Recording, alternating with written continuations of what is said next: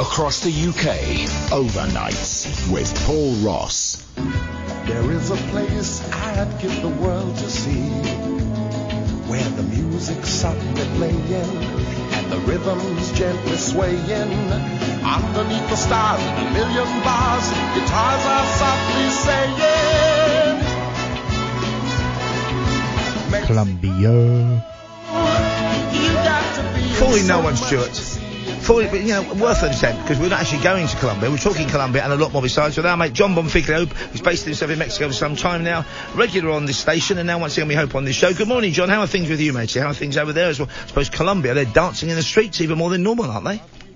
They are absolutely. Who would have thought that at this stage of the of the game of the tournament, they would be the final representative, not just of Latin America, but of the entire continent of, of the Americas? Absolutely incredible. And what's fascinating about it is, I mean, they've, you know, they've played against Jamaica, who had a lot of support and sympathy because they had to crowd fund to get there. I get the sense, though, in some Latin American companies, uh, countries, maybe, maybe the national women's side isn't taking perhaps as serious as it is elsewhere in the world. Would that be fair?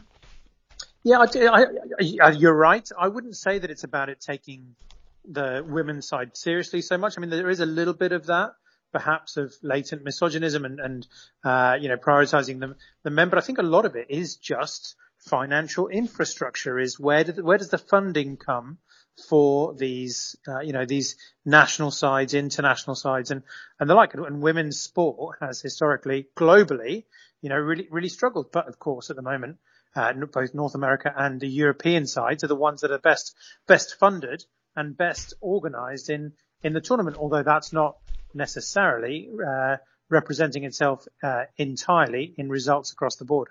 Now, we were talking earlier in the show about Colombia, which is a fascinating sounding country. I've never been, but also its biodiversity, the remarkable things about it, but also it's difficult to talk about that nation without talking about the, the fact that it's a huge, you know, global producer of cocaine and the way that has completely kind of, it seems, for a couple of decades battered the country out of shape politically. I mean, Pedro Escobar, I understand, was even attempting to stand to be president once and offered to pay off the national debt. What is the, what's happening now? Because at one time the fatality rate, the murder rate was just terrifying. I think one, in one year, I think 2002, 32,000 people died which is like 80, 90 a day. What, what is currently the state of, of playing in the war against cocaine, the war against the cartels?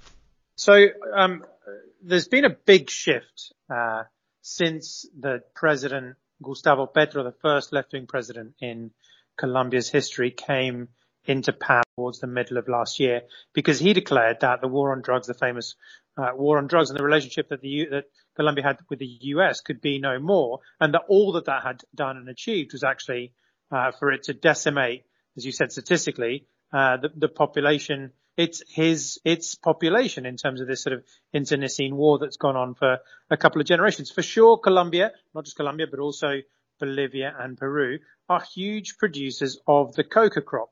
Uh, the coca crop historically, you know, was not made into cocaine. It's a crop which is used uh, in various, you know, for various indigenous uh, uses and cuisine and um, and the like, and has done historically. But then it got discovered that, of course, it could be developed into being an, a narcotic, and that's when you know, all hell broke loose, uh, and it became an international market. And of course, then, uh, you know, it, the economics of it meant that the cartels moved in, and not just the cartels, but also uh, the, the FARC, the Revolutionary Armed Forces of of, of Colombia. Um, and then there was a you know a whole host of issues that emerged in the country, which became massively militarized, and as ever with these things, led to you know, huge deaths of, of its own people. Where it's at at the moment is that there is a groundbreaking peace process in play, which is not universally successful, but it's certainly, you know, hugely better than it was before in terms of reductions of, of violence. That's not, um, uh, shifting across to a reduction in, in cocaine. Cocaine has gone up four times in production since the beginning of the pandemic uh, to now. Again, that's not exclusively Colombian, but the demand, the international demand for cocaine seems to know no bounds at all. I mean, that's a terrifying prospect that lies ahead, I suppose, for that country and others in the world, and for people who consume cocaine, because it seems there's no end to the appetite for it. It creates its own market, and at the same time, as long as it's, illegal, I'm not arguing for the decriminalisation of drugs, but as long as it is illegal, it will of course attract criminal classes. And I suppose the cartels, the cartels also war amongst themselves. So not only are they fighting the police, sometimes even the army, and also, you know, criminal agencies from abroad, mainly the United States, but also they're fighting each other the whole time, I suppose. Yeah, it's the damage. It's the, it's the violence and the damage that is done, which is the biggest, obviously literal killer in this. To give you a, a sense of, uh, you know, the finances of this, just if we're looking at uh, the global drug trade, just cocaine, so not any other drug, just cocaine alone has the GDP of a small country internationally. I mean, as we hold that thought, I remind us that I said earlier on that when uh, Pablo Escobar was trying to stand to be president of Colombia, he offered to pay off the country's national debt, which I think then stood at seven billion dollars. Now that may have been so much, you know, hyperbole, but one suspects possibly it wasn't.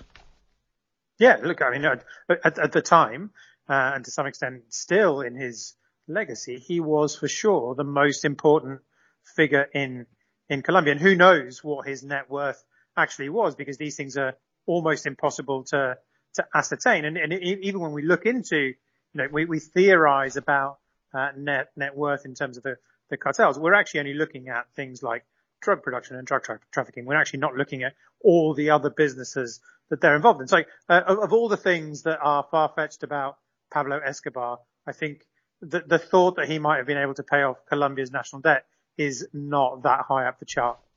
Also, I think I might say under his regime, I think the cartel said to have had around 5,000 taxi drivers on the payroll to run the cartel members around, but also to deliver their products. Anyway, we'll move away from that for the, for the time being because I understand there's been a fantastic, maybe the first of its kind conference of, of Amazonian nations, some kind of Amazonian summit. What's happening there, Jon?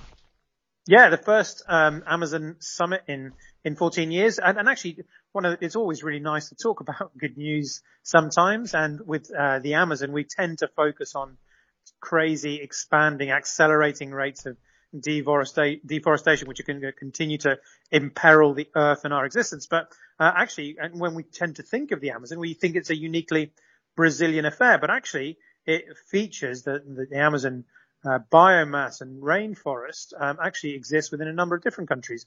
Uh, actually, that's been one of the problems historically, is that it's always needed a coordinated, sort of conjoined policy making, which it's never achieved. But Lula da Silva, Brazilian president, came into power at the beginning of uh, this year, and one of his promises, he vowed to bring all these countries um, together to reactivate what was what was historically called the Amazon Cooperation Treaty Organization. So over the last couple of days, Brazil, Colombia, Ecuador, Guyana, Suriname, Peru, Bolivia, and Venezuela have met for a two-day summit in the north of, of Brazil to discuss and try and work through the big issues of, again, deforestation, climate change, of course, and really important, organized crime, because organized crime does very much exist in these uh, in these remote areas. And to some extent, Lula has sort of um, has staked his international reputation on slowing deforestation, which currently is successful in uh, in Brazil. Year, uh, year on year, we compare uh, months this time this year with with last year. Last uh, the month of June, deforestation was down 40%, and July uh, was down 60% in Brazil year on year. And again, that's an astonishing thought. And we've also got, now we've seen, I'm looking at a photograph this morning in the papers from Portugal, where it's got a man wearing just shorts and flip-flops with a galvanised bucket with water he's throwing on this massive looking fire. We know that fires are ravaging all parts of the world. Australia's had problems. Certainly California has relatively recently, parts of Europe. This is also, I understand now, afflicting and affecting your part of the world, Jon. Well, yeah, it is, um, hypothetically. I mean, I'm technically in North America, but, but, uh, South America, uh, is currently south of the equator, of course, uh, uh, experiencing winter. It's obviously the opposite of the northern hemisphere, or it should be, but it has crazy record temperatures uh, at the moment. Buenos Aires, capital of Argentina, hottest 1st of August in 117 years.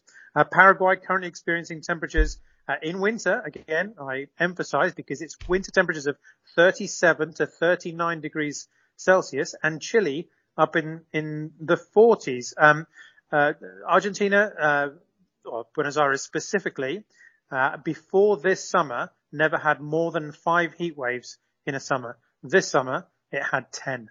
Wow. And again, I mean, this is a time of year when I suppose you're approaching what your spring, in, or not you, because I know you're in the northern hemisphere, in the southern hemisphere, they're approaching their spring at the moment. I wonder, you know, they must be bracing themselves for potentially a hideous summer ahead around Christmas time or just before then.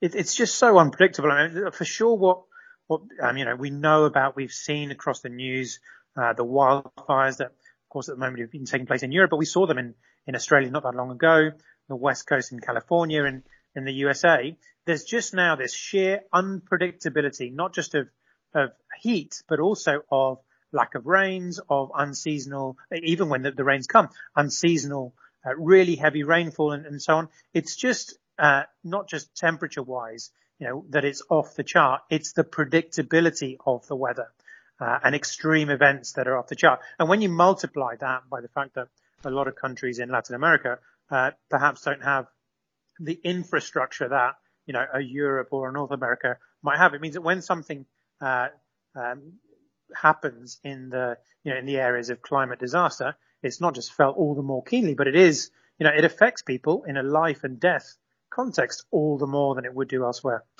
And a very quick one finally, if I may, Jon, on the on the Mexican football league, the Mexican football scene. Why is it not as global, say, as the MLS, when it's such a well-regarded league with such amazing players produced in Mexico?